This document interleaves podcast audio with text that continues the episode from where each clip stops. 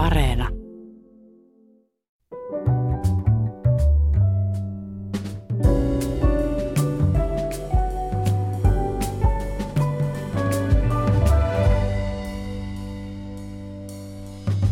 Hyvät ihmiset, ennallistamisella tarkoitetaan toimenpiteitä, joilla pyritään nopeuttamaan luonnon monimuotoisuuden palautumista, joka on luontaisesti yleensä hyvin hidas prosessi. Euroopan unioni aikoo tehdä luonnon, enna, luonnon ennallistamisesta pakollista. Vuoteen 2050 mennessä lähes kolmas osa Suomen pinta-alasta pitäisi olla luonnontilaista luontoa – Tähän mennessä ennallistettu ala vastaa vain 0,1 prosenttia Suomen pinta-alasta. Komission esitystä ei ole vielä julkaistu, mutta siitä on vuotanut luonnosversio. Komission oli tarkoitus julkaista esityksensä 23. maaliskuuta, mutta Ukrainan sodan vuoksi komissio on ilmoittanut ottavansa julkaisun viikon aikalisän. Luonnon ennallistamisesta ja tästä EUn luonnoksesta keskustellaan tänään täällä ja vieraani ovat Luontovarakeskuksen ohjelmajohtaja professori Anne Tolvanen ja maa- ja metsätaloustuottajain keskusliiton metsäjohtaja Marko Mäkihakola. Hyvää huomenta, tervetuloa ja kiitos kun tulitte. Kiitos. Kiitos ja huomenta. Kuten huomasitte, että maahanmuuttajan juontajalla oli vähän vaikeuksia saada suustaan tämä sana ennallistaminen – Aloitetaan vaikka siitä, että milloin se tuli teidän aktiivi sanavarastoon. Muistatteko, mistä se tulee se suomenkielinen? No itselle tuli joskus 2000-luvun alkupuolella, jolloin aloitin itse asiassa ennallistamiseen riittävät tutkimukset hmm. tuolla Suomen itärajalla osana EU-Life-projekteja. Silloin alkoi ennallistaminen terminä vakiintua, mutta kyllä se on jo itse asiassa 1990-luvun loppupuolella tullut tämmöiseksi käännöstermiksi sanasta ecological restoration. Hmm.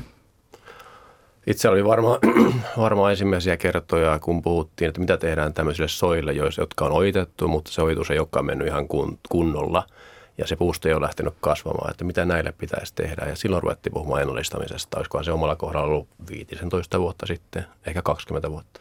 Mm-hmm. Mutta silloin siis se oli ihan yksittäinen toimenpide niin kuin yksittäisen ongelman kohdalla eikä mikään EU-laajuinen.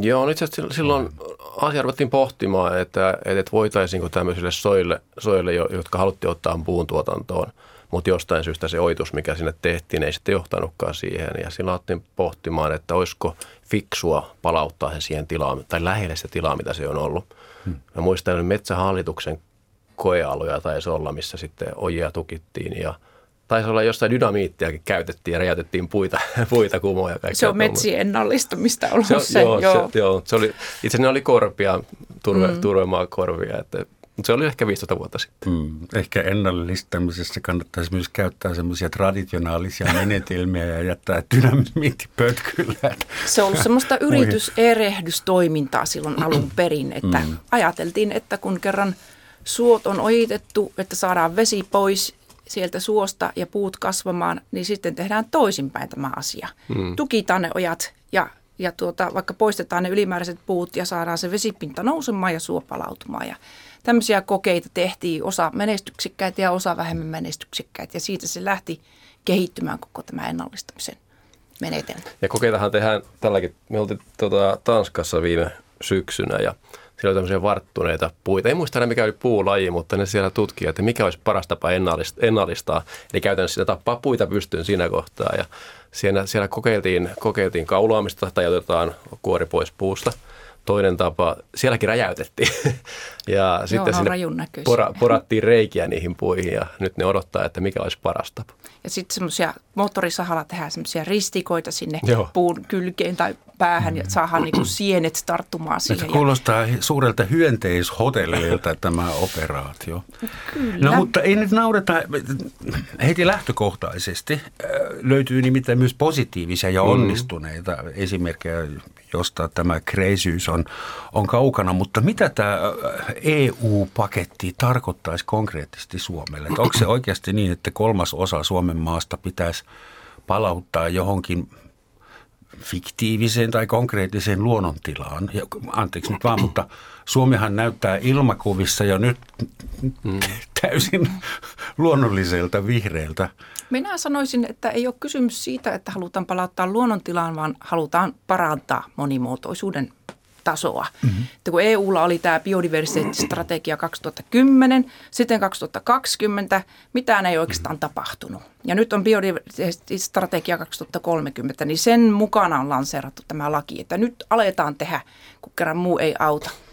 Ja tuota, kysymys on siitä, että miten saadaan sovitettua nyt sitten se luonnon monimuotoisuuden palautuminen sen kanssa, että hyödynnetään kuitenkin meidän luonnonvaroja vielä.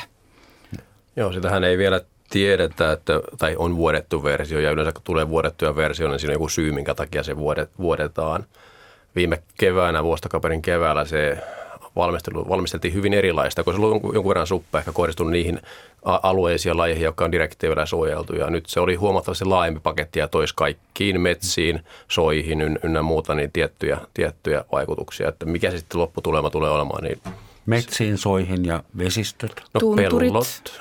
vesistöt, meret, sisävedet, äh, tämmöiset äh, maatalousympäristöt, nämä kedot, niityt, ahot, tämmöiset maatalousperinnebiotopit. Se sisältää mm. kaikki. Joku heitti luvun neljä miljoonaa hehtaaria. Onko tässä vaiheessa, kun tämä nyt on vuodatettu versio, vuodettu versio, vuoteen 2000 mennessä joku neljä miljoonaa on heitetty, mutta ne arviot vaihtelee tosi paljon, kun kysymys on siitä, että mikä määritetään, mikä on taantunutta ja, ja sitten, että mitenkä, ja sitten on paljon alueita, joita ei ole edes määritetty, onko ne taantuneessa tilassa vai ei. Eli jonkun pitäisi ensin käydä siellä tekemässä tutkimusta ja määritellä, että onko tämä, sä sanot taantunut – niin kuin... Monimuotoisuus on, tai se ympäristö on heikentynyt. Okei, okay, eli taantunut. On heikentynyt. Mm. on huono niin. homma ja ennallistunut on hyvä homma, Kyllä. vaikka molemmat menee samaan aikaisuuntaan. Noista miljoonista hehtaarista on puhuttu aika paljon, mutta sitten on vuodettua versiota kun lukee, niin käytännössä se pystyy lukemaan niin, että kaikkiin metsiin tulee velvoitteita. Ja silloinhan me puhutaan kymmenistä miljoonista. Eli mitkä on ne kohteet, joihin ennallistamisesta tulee. Että osa täysin ennallistettavia ja osa sitten osittain. Ja tämä, siis hyvä tavoitehan siinä on, on, on, ja me varmasti kaikki halutaan luonnolle parempaa. Mutta EU, EUlla niin tämä ennallistamislainsäädäntö ei ole ainoa, vaan siellä on biodiversiteettistrategia, jossa on 30 prosentin suojeluvelvoitteet ja monta muuta, muuta semmoista isoakin kokonaisuutta, joka päällekkäin tuo sen aika haastavan paketin. Hmm. Tuntuuko vähän siltä, että Brysselissä päätetään isoista asioista ilman, että ihan tajutaan, mitä se mahdollisesti Oulun tienoilla tai Portugalin vuoristolla YMS merkitsee? Kyllähän tämä tämmöinen one size fits for all ei nyt ihan passaa tähän, että jos ajattelee, että puhutaan näistä heikentyneistä ympäristöistä, jotka kuitenkin vielä ovat sitä EU-direktiivi habitaattia, hmm. niin ne osa näistä ympäristöistä on kokonaan kadonnut jostakin muualta Euroopasta, niin heillä ei ole myöskään velvoitetta sen suhteen. Toi on, niin, toi on hyvä, hyvä miettiä, että ennallistetaanko 10 vuoden päähän, 50 vuoden päähän vai tuhannen mm. vuoden päähän. Et jos lähdetään tuhannen vuoden päähän ennallistamaan, niin sitten on esimerkiksi Keski-Eurooppa vähän erinäköinen. Jos ennallistettaisiin 10 000 vuotta, niin meidän pitäisi hankkia jostain pari kilometriä paksua jääpeitä tähän Suomeen. Ja se olisi varmaan ilmaston lämpenemisvaiheessa aika hankala. Itse näkisin, että sillä ajatellaan, että parannetaan sitä tilaa nykyisestä, mm. että ei, ei, ei kannata ehkä ajatella, että mihin tilaan me ennallistaa tätä kuinka monta vuotta taaksepäin, vaan että parannetaan sitä nykytilaa. Mm.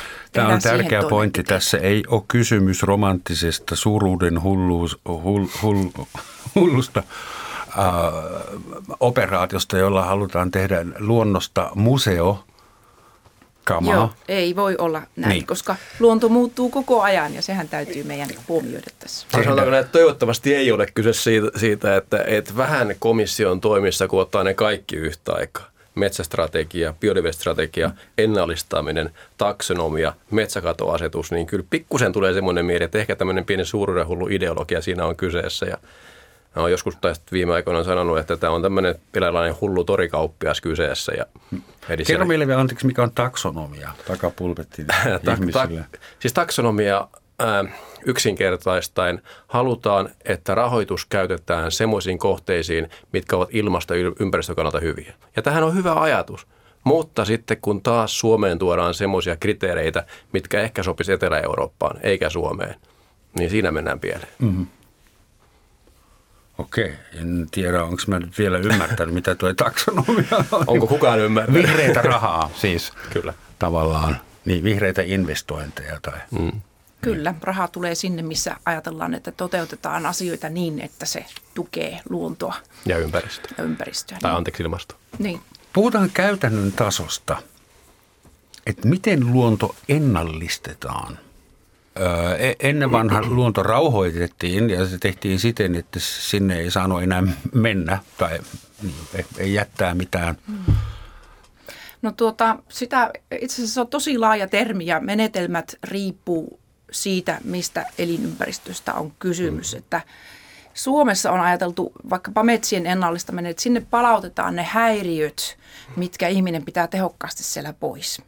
Häiriöt on myrskyt ja tulipalot, jotka ylläpitää sitä, niin kuin, tuovat sinne lahopuuta ja palannutta puuta. Joten ennal- metsien ennallistamisessa poltetaan hallitusti metsiä ja kaadetaan puita jäljitellen sitä myrskytuhoa. Ja sillä tavalla saadaan sitä lahopuusta ja palaneesta puusta riippuvaista lajistoa. Mutta sitten suot on taas toinen juttu.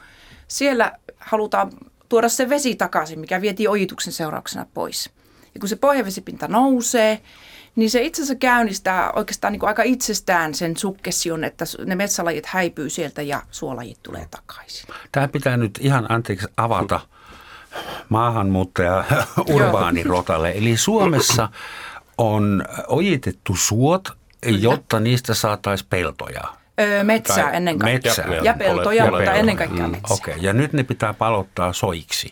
Joo, ja se tehdään niin, että se vesi saadaan takaisin sinne. Tukitaan ne ojat, jotka sinne vedettiin. Se on aika simppeli, suoraviivainen ja vielä ei ole tietoa itse asiassa, koska ennallistamista on tehty vaan se reilu parikymmentä vuotta, että se ei vielä riitä kertomaan, palautuuko se systeemi, mutta kyllä se näyttää palautuvan. On kohti palautumista. Siinä EUn vuodatussa versiossa on peltoja koskien esimerkiksi tämmöinen tavoite, että pellot, jotka on, on peräisin suosta, eli aikanaan raivattu, niin 70 prosenttia niistä pitäisi ennallistaa, eli käytännössä palauttaa kohti sitä tilaa, missä ne on ollut, ja puolelle pitäisi nostaa vesi takaisin. Mm-hmm.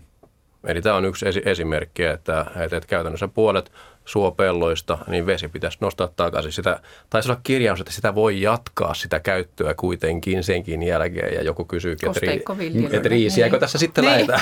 Sillä voi treenata tarpeeksi. suopotkupalloa sitten. Niin.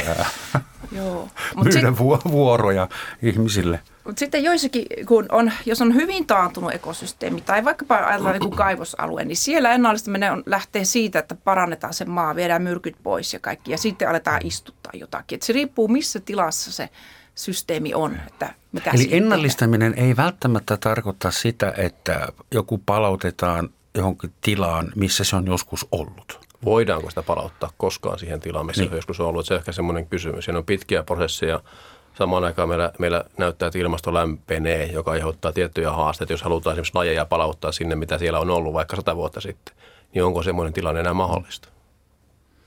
Semmoinen kysymys herää, että jos nyt pitää näitä metsiä ja suoalueita niin paljon ennallistaa lähitulevaisuudessa, kenen ne metsät ja suot ennallistetaan? Suomessa valtio on käsittääkseni suurin metsänomistaja, mutta – tai sitten on niitä muutama sata tuhatta yksityistä metsäomistajaa, jotka asuu Helsingissä ja Jyväskylässä tornitaloissa, eivätkä välttämättä edes tiedä, missä se niiden metsä on, niin vähän kärjistäen, mutta...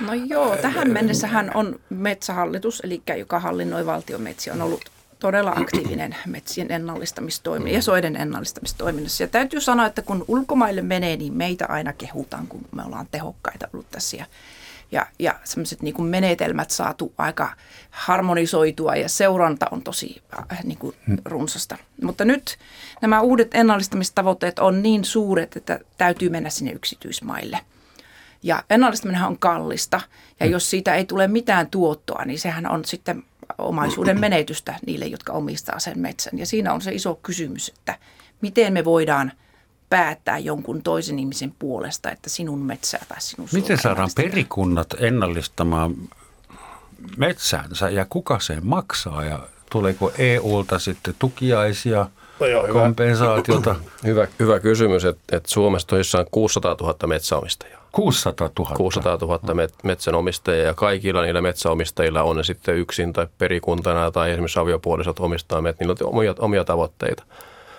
Ää, ennallistamista yksityismailla on viety eteenpäin. Nyt meillä on uusi tai uudehko Helmi-ohjelma, joka on mielestäni Euroopassa ihan ainutlaatuinen, että semmoista esimerkkiä ei ole. Eli me viedään jo nyt vapaaehtoiselta pohjalta ennallista toimia yksityismetsiin. Ja tämä on ehkä semmoinen idea, mitä, mitä komissio EU ei ole ymmärtänyt, että voidaan päästä vapaaehtoisin keinoin niihin tavoitteisiin. Ja mm. silloin, että jos, jos esimerkiksi sulla, sulla on metsää, niin sä voit halutessaan lähteä ennallistamaan tai suojelemaan, mm. sitä muulla tapaa.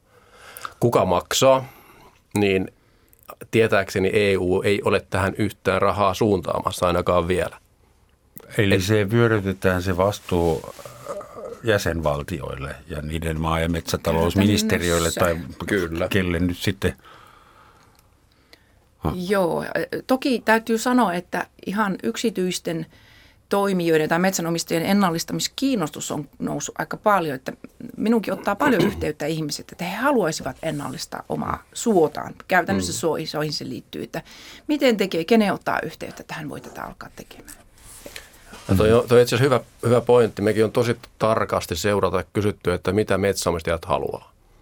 Ja jos yhteiskunta haluaa puuta ja energiaa ja suojelua, virkistysarvoja ja näin poispäin. Se on itse asiassa ihan sama asia, mitä metsäomistajat haluaa.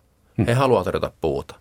Mä, minäkään en hakkaa kaikkia met, metsiäni, vaan mulla on tiettyjä kohti, luontokohteita, mitä jätän, jätän sinne suojeltavaksi. Haluan tarjota energiaa, haluan kerätä sieniä. Ja nyt ehkä enemmän kyse siitä, että miten nämä yhteiskunnan tavoitteet yhteensovitetaan se metsäomistajan kanssa tavoitteiden kanssa. Mm.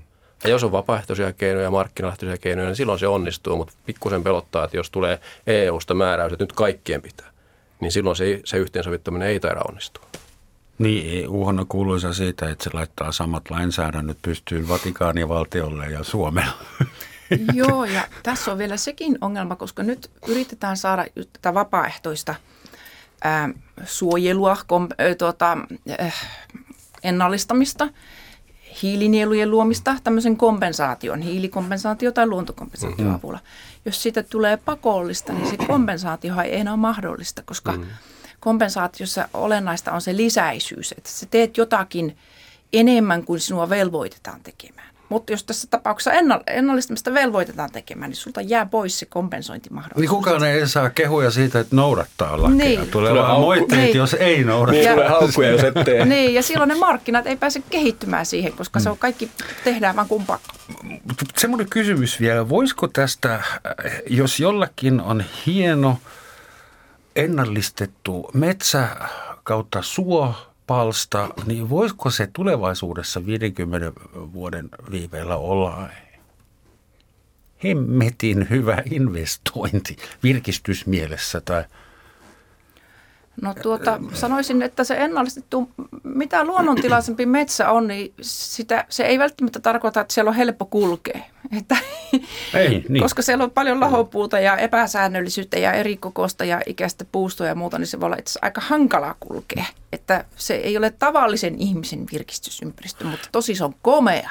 Siis isommassa mittakaavassa. Meillä on tällä hetkellä... Äh, puu, siis luonnonvarat käytetään tiena, tienaamaan rahaa. Ja jos tämä paradigmavaihdu tapahtuu jossain vaiheessa ja aletaan tajuta, että meillä on tässä hieno iso alue, jossa ei pääse kulkemaan, mm. mutta me hengitämme sitä.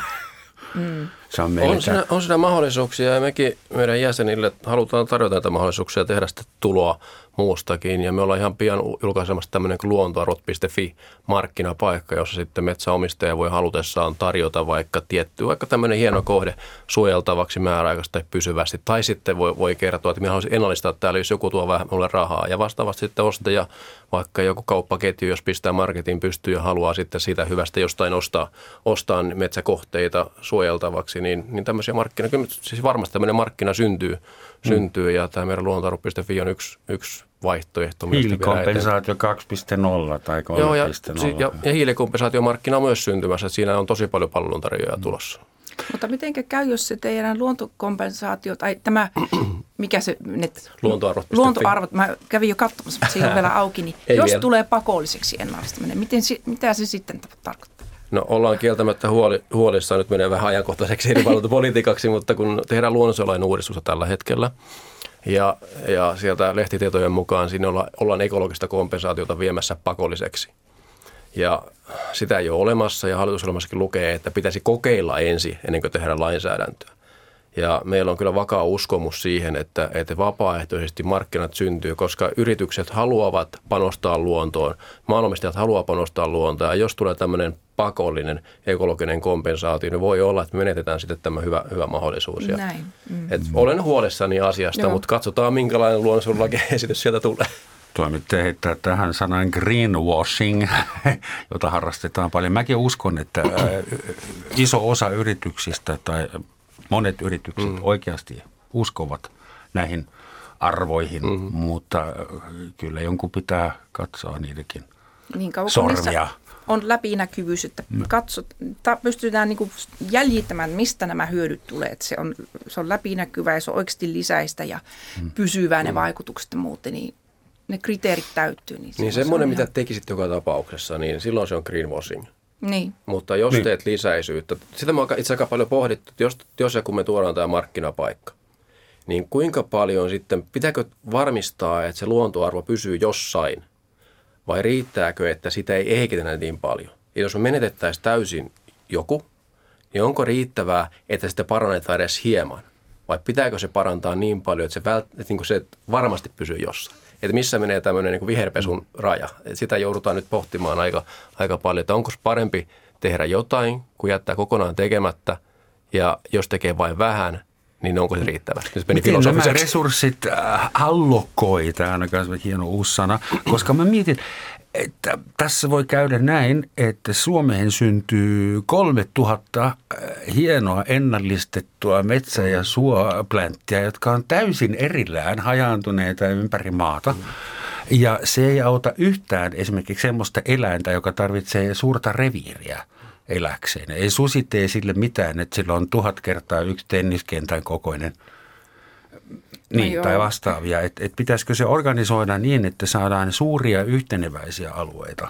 Kyllä, ekologiset käytävät ja pinta-ala on tosi tärkeitä ja itse näkisinkin nyt, että se ennallistaminen niin kuin ja, ja suojelu, se ei yksinomaan niin kuin riitä, että sulla on joku tietty alue, jota sä et käytä ollenkaan johonkin metsätalouteen tai että se on suojeltu tai se on vaan ennallistettu, vaan koko tämä monimuotoisuuden turvaaminen pitää saada osaksi sitä talousmetsien toimintaa, jotta nekin pystyy ylläpitämään sitä lajistoa. Ja tällä tavalla se EU nämä kunnianhimoiset tavoitteet on mahdollisuus jopa niin kuin saavuttaa. Meillähän on keinot, talousmetsien luonnonhoito, jota voidaan lisätä, että siellä niin kuin jätetään puita säästöön ja tehdään tiettyjä toimenpiteitä, että sielläkin se monimuotoisuus paranee. Taikka uutena metsänkäsittelymenetelmä tämä jatkuva peitteinen kasvatus – joka ajatellaan, että se on myös semmoinen, joka niin kuin, tukee monimuotoisuutta. Että ei ne niin kuin, ristiriidassa ole. Ja tätä sen, EU ei, ei, niin. ei näe, että meillä on tämmöinen työkalupakki, että meillä on pysyvää suojelua olemassa oleva, olemaa jo. Sitten meillä on vapaaehtoissuojelua, mikä lisääntyy. Meillä on ennallistamista helmiohjelman kautta tulossa jo – ja sitten joka, joka ikisessä metsässä, tai no melkein joka ikisessä metsässä tehdään luonnonhoitotoimia. Jätetään säästöpuita, mm. jätetään tekopökkö, eli katkaistaan puu siitä parin metrin korkeudelta, jätetään sillä lahoamaan ynnä muuta. Että meillä on aika hyvä paketti olemassa tällä hetkellä, ja tätä EU ei kyllä mm. ymmärrä. Mutta satavuotias suomalainen metsä mm. on upean näköinen, just, just kerroit siitä, mutta ei se ole mikään luonnonmetsä. Se on talousmetsä sekin, vaikka se on seissyt siellä sata vuotta.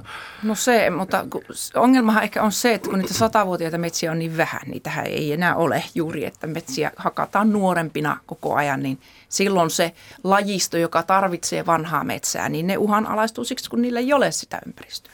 Se on se. Toisaalta on niitä, itse se, se kehitys vanhojen metsien osalta ei ole hirveän huono, että kyllä niitä, jos ikäluokkajakaumia katsoo, niitä on yllättävänkin paljon olemassa – Sitähän EU myös tällä hetkellä miettii osana sitä biodiversiteettistrategiaa ja myös metsästrategiaa, että mikä on eurooppalainen vanha metsä. Ja mm. milloin vanha metsä on ikimetsää tai arniometsää ja niin, että se pitäisi sitten pakosta suojella. Tai pitäisi määritellä joka maassa eri tavalla. Aivan totta, koska meillä on niin erilainen, erilainen Eurooppa, ja kun Etelä-Eurooppa Kreikasta lähdetään pohjoiseen Lappiin, niin ei voi ajatella, että yksi malli toimisi, toimisi joka paikassa. Meillä on keskusteltu jopa, että Etelä- ja Pohjois-Suomikin voisi olla erilainen, mutta me ollaan nyt käytetty 120 vuotta rajana, että se on se vanha metsä, että sen vanhemmat lukitellaan siihen. Mutta se pohjoisessa voisi olla jopa 160 vuotta. Mietikäs tilanne, tilanne että jos tulisi tämmöinen, nyt ei ole, ei ole siis metsäomistajan tiedoksi, että ei ole mitään syytä aavistushakkuisiin, että just nyt ei ole tulossa mitään, mitään rajoituksia, mutta jos, jos tämmöisiäkin heittoja, mitä on esitetty, että tulisi 100, metri, 100 vuotta olisi vanha metsän raja, jonka jälkeen saisi, ei saisi hakata. Ja fiksu metsänomistaja hakkaa metsän siinä kohtaa, kun se on taloudellisesti järkevää ja se on ehkä noin 90 vuotta. 95-80 vuotta, vähän riippuu alueesta. Se olisi viisi vuotta aikaa taloudellisesti järkevästi hakata, hakata se met, metsä. Kaikki hakataisi viiden vuoden sisällä ja Suomi näyttäisi aika kaljulta. Mutta eiköhän tässä EUkin e ymmärrä, että mikä on järkevintä politiikkaa. Mm. Jonkun pitäisi ehkä lähteä sinne Brysseliin kertomaan, eli eikö se ollut lähdössä torstaina sinne? Mä voin vaikka piipahtaa tällä viikolla. Ennallistamisasioissa. Ja me oltiin virtuaalisesti vierailulla tässä maaliskuulla jo monta kertaa. Kuinka paljon meillä on kokemuksia ennallistamishankkeista? Niitähän on ollut Suomessa ja, ja viime vuosi tuhannen puolella, ei tosin kovin paljon, mutta muualla niitä on ollut.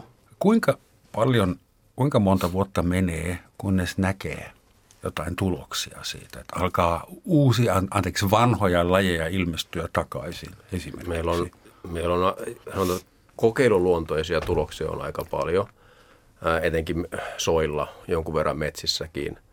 Kuinka, tai aika nopeasti näet sen, että vesi esimerkiksi nousee suolle uudestaan. Mutta se, että nähdään minkälaisia ekologisia vaikutuksia on, niin siinä voi mennä tosi pitkään. No me ollaan tehty systemaattista seurantatutkimusta, mm. niin – vesipinta soilla nousee heti. Se on mm. käytännössä, kun sä laitat sen paron sinne, niin se nousee saman tien. Mm. Sitten ensimmäiset viisi vuotta se oja on, tukittu oja on semmoista kammottavaa lillinkiä, josta ei pääse kunnolla yli. Sitten se alkaa tukkeutua, tulee kasvillisuus mm. sinne ojiin. Ja nyt kun me tehtiin tämmöiset 15-vuotisseurannat, niin alkaa olla jo aika hyvän näköinen systeemi, mm. että metsälajit on niin kuin jo vähentyneet ja suokasvit on tullut tilalle. Rahkasammalle täyttää ojan. Että se 50, 15 vuotta on jo erittäin hyvä aika soille. Hmm. Sitten metsät, kun jos ajatellaan, että metsiä poltetaan, ennallistamispolttoja, niin sehän näet sen silmillä sinä heti, kun se metsä on poltettu, niin se on poltettu metsän näköinen.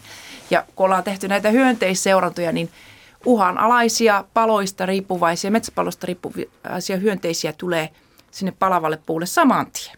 Heti kun viedään ne pyydykset sinne savuavalle puulle – niin siellä on jo havaittu tämmöistä vaikkapa kaskikeiju, hyvin harvinainen laji, niin tuota, ne tulee, koska ne haistaa kilometrien päähän sen mm. savun, mm. joka on niiden Mutta siinä on, toi, toi on hyvä esimerkki, että noin noi metsäpalot, Tarvitaanko siinä ennallistamista esimerkiksi isoja alueita vai riittääkö esimerkiksi, me äsken puhuttiin metsä, metsätalouden luonnonhoidosta, että sinne kun jätetään säästöpuuryhmiä, eli hakkuus jätetään pystyyn tiettyjä kokonaisuuksia, niitä voidaan kulottaa kulottaa, polttaa pystyyn siis nämä säästöpuuryhmät, jolloin se vastaa jonkun verran samaan asiaan. Että et pitäisi pyrkiä semmoiseen tehokkaaseen, tarkoituksenmukaiseen malliin. Että et ehkä tämmöinen säästöpuuryhmien kulottaminen voisi olla – järkevämpää monessa kohtaa kuin sitten laajojen metsäpalojen Polttaminen on kallista. Mitään, mutta nyt tulee mm. vaan mieleen, että ennen vanhaa harrastettiin kaskenpolttoa. Joo. Ja nyt samalla menetelmällä, kun ennallistetaan kenties sama paikka. Mutta kaskenpoltossa vietiin puut pois. Tässä tapauksessa ne jätetään sinne, koska se puu, Joo. palava puu on mm. tärkeä. Niin, kaskeamisaikaa, jos sieltä on varma, varmasti teillä varmaan noita datojakin lukessa, että minkälainen puusto meillä oli kaskiaikaa – niin ehkä siihen maailman aikaan ei kannata palata. No kauniit kaskikoivikot näkyy vieläkin no joo. alueella Suomessa kaskeamisen seurauksena. Mutta tosiaan se joo, säästöpuun äh, volttaminen siellä osana talousmetsien luonnonhoitoa on hyvä keino, mutta vielä haluaisin, että olisi niin kuin, että osa, että ei kaikkia polteta mm. sitten, vaan että siellä on sekä polttamatonta että mm. poltettua säästöpuuta, että se molempia mm. tarvitaan. Toi on myös se kustannuskysymys, eli kun tehdään talousmetsiä luonnonhoitoa, eli tulee hakkuu, ja sinne jätetään säästöpuita, lahopuita, tekopökkelyitä, riistatihekköjä ynnä muita, niin tähän saakka on ollut metsän omistaja, joka ne omaksa. niin onko se oikein, että ne kaikki kustannukset jää metsänomistajalle vai pitäisikö siihen jo muidenkin osallistua? se on aika iso taloudellinen panostus metsänomistajalle, jos jättää vaikka 10 prosenttia puustota sitten pystyy. Oletko se keksimässä meille jonkun ennallistamisveron? Koko kansan mukana. ne ei... Paljonko yksi 70-vuotias puu niin kuin maksaa, kun se sinne jättää? Mä en tiedä. No riippuu puuston koosta, koosta mutta jos, jos tota, vähän markkinasta vaihtelee, mutta jos niin 45 euroa on kuutiometrin keskihinta – ja iso puu voi olla, no ehkä sekkivuotispuu ei ole kuution puu. Muutama huntti, niinkö? Vähemmän. No sanotaan hehtaarille kaikki puut yhteensä, niin voidaan liikkua tuossa. Mutta se yksittäinen mm. puu, jos ihan puuston arvona, niin, niin muutaman kympin varmaan semmoinen keskimääräinen. Miten näin tärkeä raaka-aine voi olla näin naurettavan halpa? No minusta kans kuulostaa yksittäisenä halpa. Mutta Hyvät ihmiset, paljon. Tämä on Yle Radio 1. Kuuntelette Romansatsin maamikirjaa, jossa tänään keskustellaan luonnon ennallistamisesta. Ja studiossa vieraina ovat Luontovarakeskuksen ohjelmanjohtaja professori Anne Tolvanen ja maa- ja metsätaloustuottajan keskusliiton metsäjohtaja Marko Mäki-Hakola. Kun No mä otan taas esimerkin Saksasta. Mä aina välillä huvittaa, ärsyttää, itkettää se, että samassa uutislähetyksessä voi olla peräkkäin ensin uutinen siitä, että miten rakentaminen syö koko ajan sitä pinta-alaa ja sinetöi pinta-alaa betonilla ja asfaltilla ja että se on iso ongelma.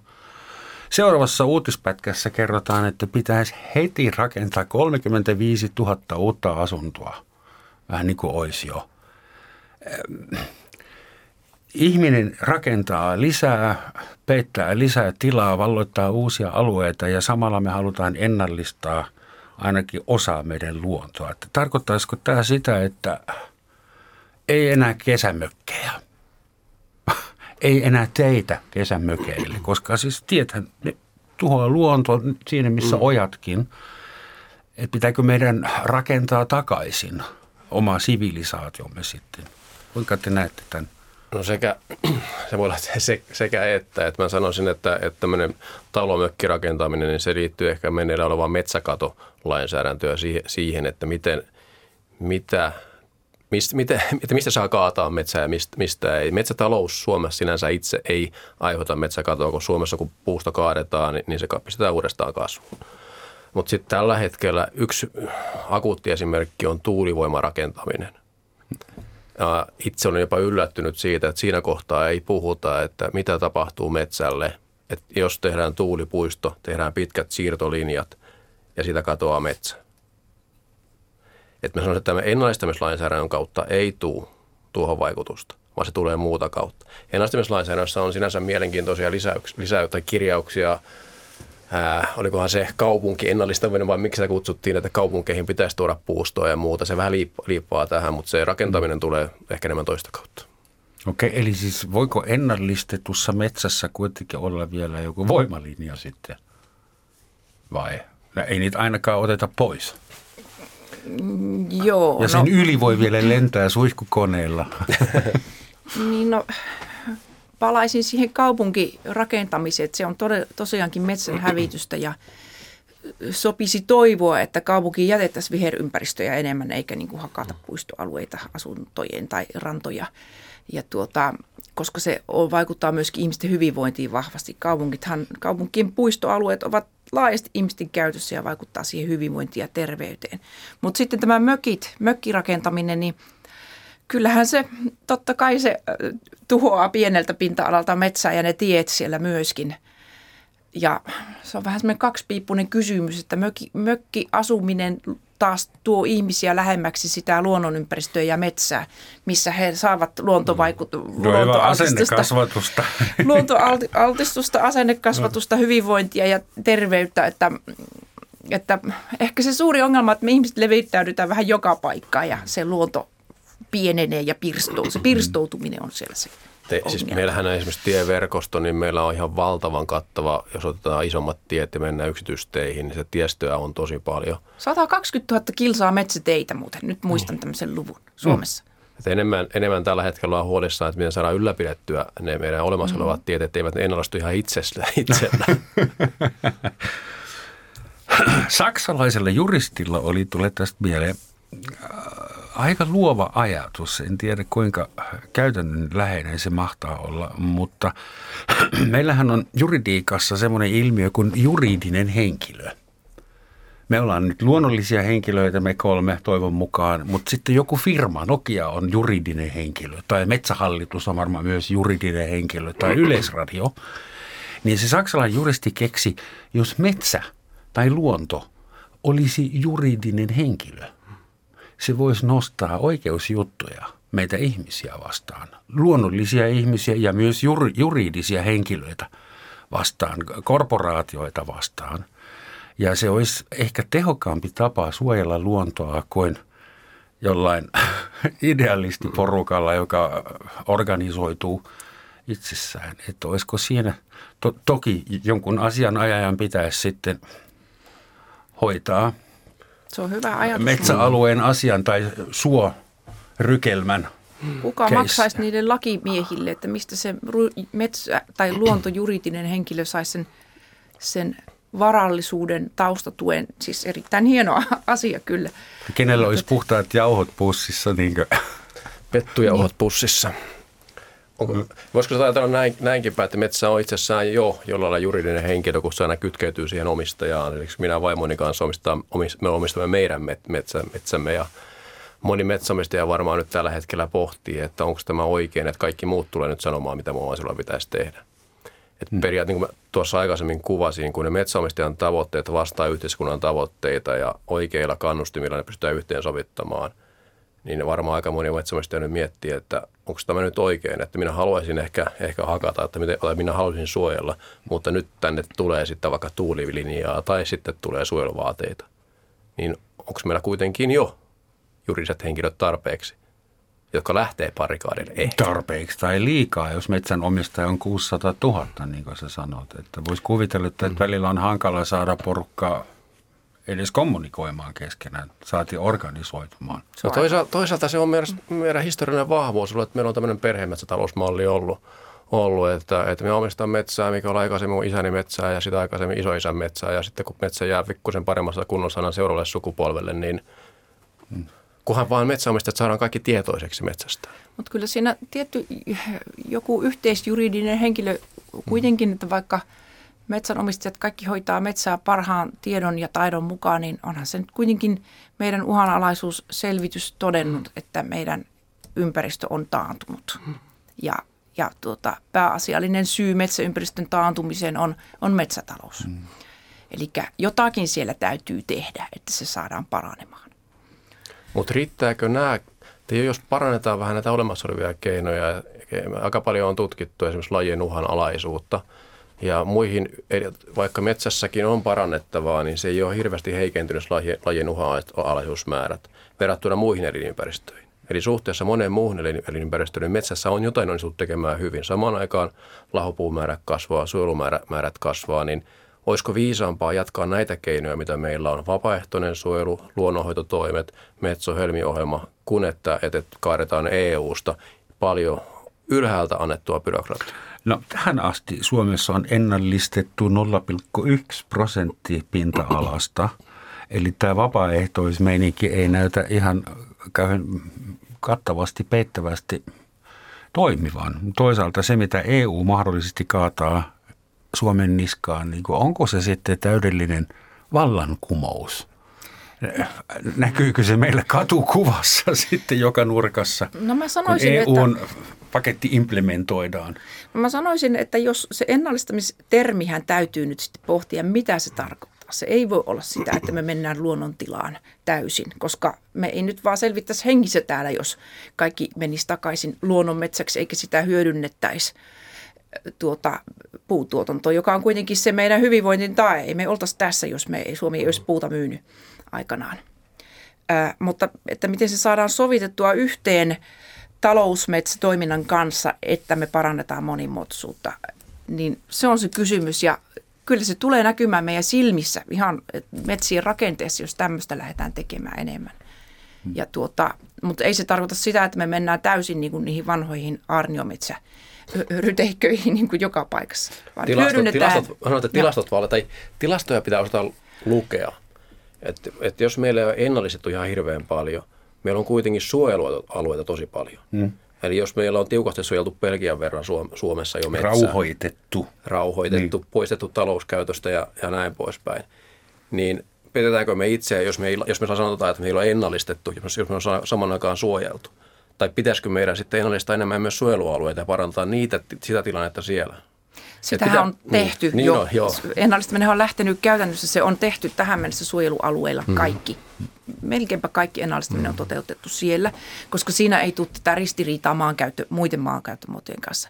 Mutta suojelualueiden pinta-ala vaan ei yksinkertaisesti riitä mm. siihen, mitä nyt nämä uudet tavoitteet on. Ja siksi tarvitaan tätä yhteensovittamista ja keinoja, että voidaan kuitenkin hyödyntää samalla kun Riittääkö meidän metsät, jos meidän pitää 30 prosenttia suojella ja ennallistaa saman verran ja sitten tulee metsäkatoa ja sitten tulee uusiutuva energian rajoituksia, niin tarvitaanko me 110 prosenttia metsiä, että ne riittää EU-vaatimuksiin? Niin, no, Meidän nythän... pitää tehdä tästä ennallistamisesta vientituote, niin kuin monesta niin. muustakin hyvästä asiasta, että suomalaisista tulee ennallistamisen huippuasiantuntijoita mm. ja me käydään – jälleen kerran siellä Indonesiassa kertomassa muille, kuinka tämä homma hoidetaan. Me muuten ollaan jo huippuasiantuntijoita ennallistamisessa ja erityisesti niin kuin turvemaihin liittyviä, liittyvää osaamista mm. Suomessa on aivan maailman huipputasoa. Että ei, me voi ihan rintarottingilla kyllä puhua ennallistamisen osaamisesta.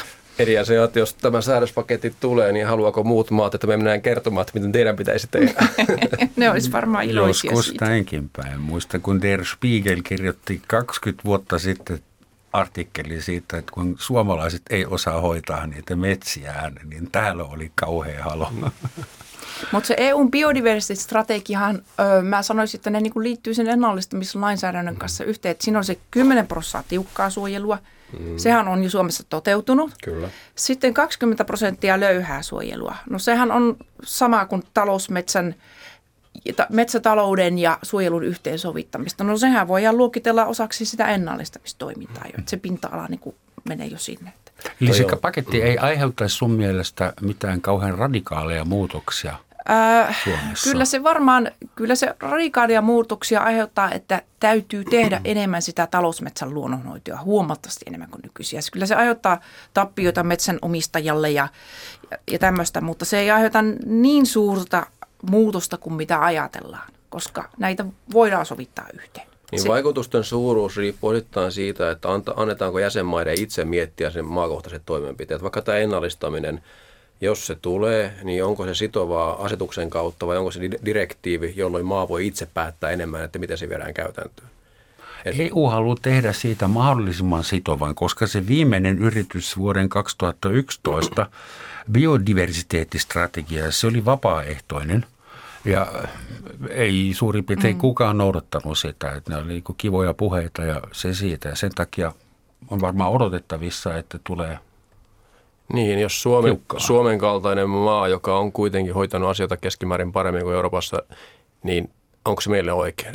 Tuossa aikaisemmin mainitsin Helmiön ohjelman, niin tietääkseni vastaavaa ei ole missään. Eli tämmöinen Suomessa on ennallistamisohjelma aloitettu, mutta se on vasta aloitettu. Mm. Eli se ei alkanut silloin, kun nämä edelliset, edelliset strategiat tuli. Tragediat menin niin sanoa. Mutta pitää palkita siitä, että meillä vielä on sitä luontoa, mm. mitä voi ennallistaa, Kyllä. kun muut on jo hävittänyt sen koko.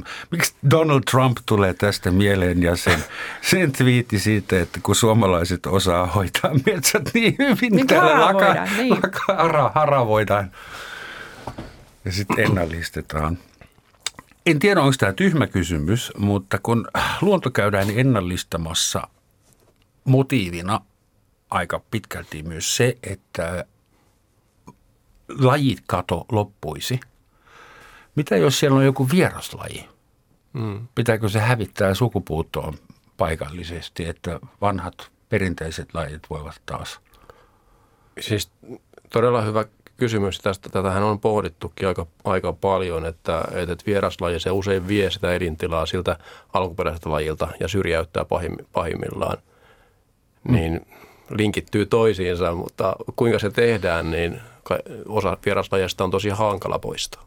Joo, ja tämähän kertoo siitä, että se ennallistaminen terminä tarkoittaa hyvin monia asioita, ja se on mm-hmm. meidän arvoasetelmat siellä taustalla, että joskus me halutaan luonnontilaa, joskus me halutaan pois luonnontilasta, esimerkiksi mm. hoitamalla näitä vanhoja kulttuurihabitaatteja, joissa metsän kasvu ja sukkesio täytyy estää.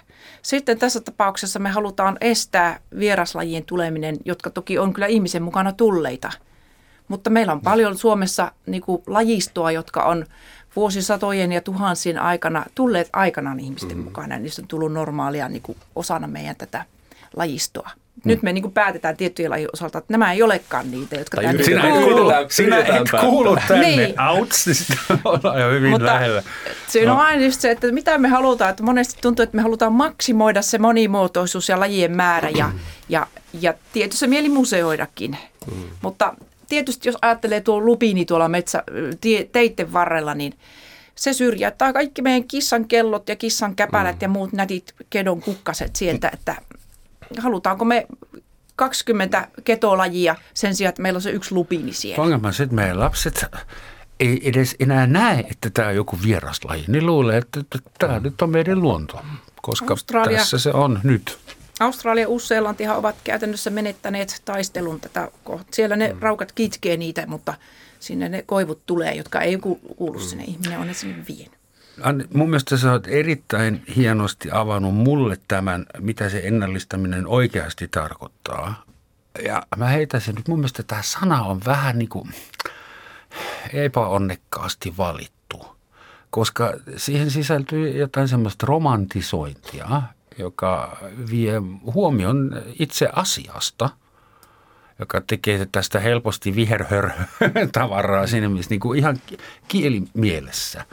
Koska se kysymys herää heti, jos ennallistetaan niin kuin mihin vuoteen. 1820 ennen teollista vallankumousta tai niin, Summer of 69. menneisyyteen. Mm. Niin, ja se viittaa mm. menneisyyteen ja, ja siitä tulee sitten ihmiskunnan hybris mielen, että me, aina kun me yritetään manageroida luontoa, niin jotain kamalaa tapahtuu enemmän tai myöhemmin. Ainakin se muuttuu eri tavalla kuin me haluamme niin. usein. Ja, ja kiitos siitä, että sä niin määrittelit sen sanan fiksusti, mutta mä ehdottan, mun mielestä koko sana pitäisi vaihtaa. Mm. Se herättää liikaa mikä se sitten olisi? Monimuotoistaminen. Mm. Se on lähellä, palauttaminen on aika lähellä ennallistamissanaa. Niin.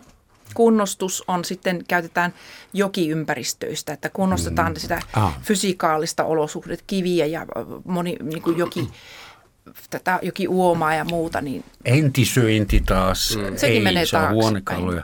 Mutta mikä olisi toi, sä mainitsit ennen kuin tultiin tänne studioon, vaikka itse sanon nyt, että on olemassa vielä rankempi asti en, ennallistamisesta.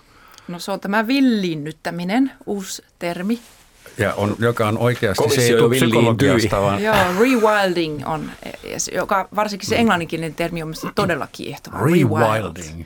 Takaisin niin kuin villiksi ja, hmm. ja tuota, niin se, se viittaa erityisesti niin kuin – eläimistön palauttamiseen. Että meidän mm-hmm. niin kuin, no meillä nyt on jo sudet ja karhut, mutta niitä ei kaikkialla tuolla Euroopassa ole, niin niitä halutaan takaisin. Meillä mm-hmm. puhutaan visenteistä, jääkauden jälkeisistä lajeista, jotka täältä on hävinneet, niin niitä saataisiin tänne takaisin. Mä näen tässä heti semmoista synergiaa, koska muun muassa filosofi Jean-Jacques Rousseau keksi äh, jalon villin konseptin.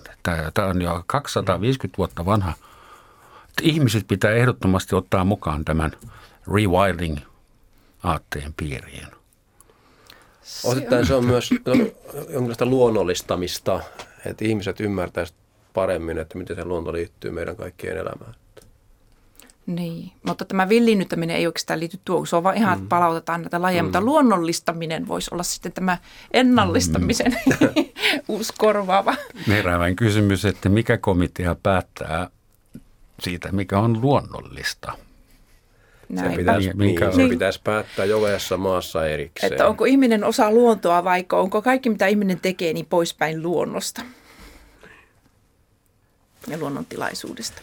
Tässä on yksi haaste tässä keskustelussa, että me puhutaan, ei tarkoita tätä, nyt tätä keskustelua, vaan yhteiskunnallinen keskustelu. Me puhutaan niin paljon ekologiasta ja unohdetaan sitten muuten, että miten metsät liittyy meidän jokapäiväiseen elämään, mitä kaikkea se tuo, mikä metsiä ilmastohyödyt on, että jos puusto kasvaa ja sitoo hiiltä, niin mitä se tarkoittaa ja miten voidaan päästä pois fossiilista raaka-aineista käyttämättä vaikka mets, käyttämällä metsiä.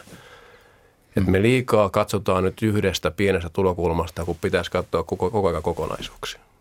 Saadaan olla tosi kiitollisia siitä, että tämä maa on lähes kokonaan vihreän kasvillisuuden peitossa tällä Kyllä. hetkellä. Mä joskus miettinyt, että suomalaisten pitäisi periaatteessa saada joku kansainvälinen kompensaatio siitä, että me tuotetaan enemmän äh, happea kuin mitä me itse kulutetaan tässä maassa. Eikö niin? Joku Lähi-idän maa, jossa vain hiekkaa, niin siellä vain kulutetaan sitä happea ja me ei saada siitä mitään. Periaatteessa hieman tuon kaltaisia malleja EU-politiikasta tällä hetkellä tehdä, tehdään, kun puhutaan ää, päästöistä ja, ja siitä, että mikä on kunkin maan taakka ja miten sitä hyvitetään. Ja sekin on tietysti taas mielenkiintoinen keskustelu, että jos Suomi sitoo metsiinsä hiiltä, niin onko se Suomen ansio vai pitäisikö se olla se metsäomistajan ansio? Että ketä palkitaan? Jaa, mä luulen, että, Meidän että pitää tälle pitää järjestää hiiliasiasta. Se on se, mitä mä nykyisin teen nykyisessä työssä, tämä kasvihuonekaasuihin liittyvä. Maamme kirjan jatko-osa. Niin. Hiili. Hei, suuret kiitokset Marko ja Anne. Tän enempää ei ehditä ennallistaa ainakaan Suomen luontoa, mutta voidaan kohta mennä ennallistamaan itsensä. Olen näinkin kuullut jonkun suusta.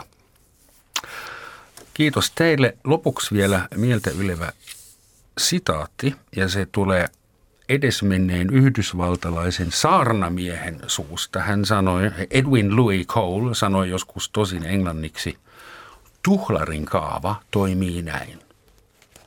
Vallankumous, perikato, katumus, sovinnon teko, ennallistaminen. Näillä viisailla sanoilla. Kiitos, on.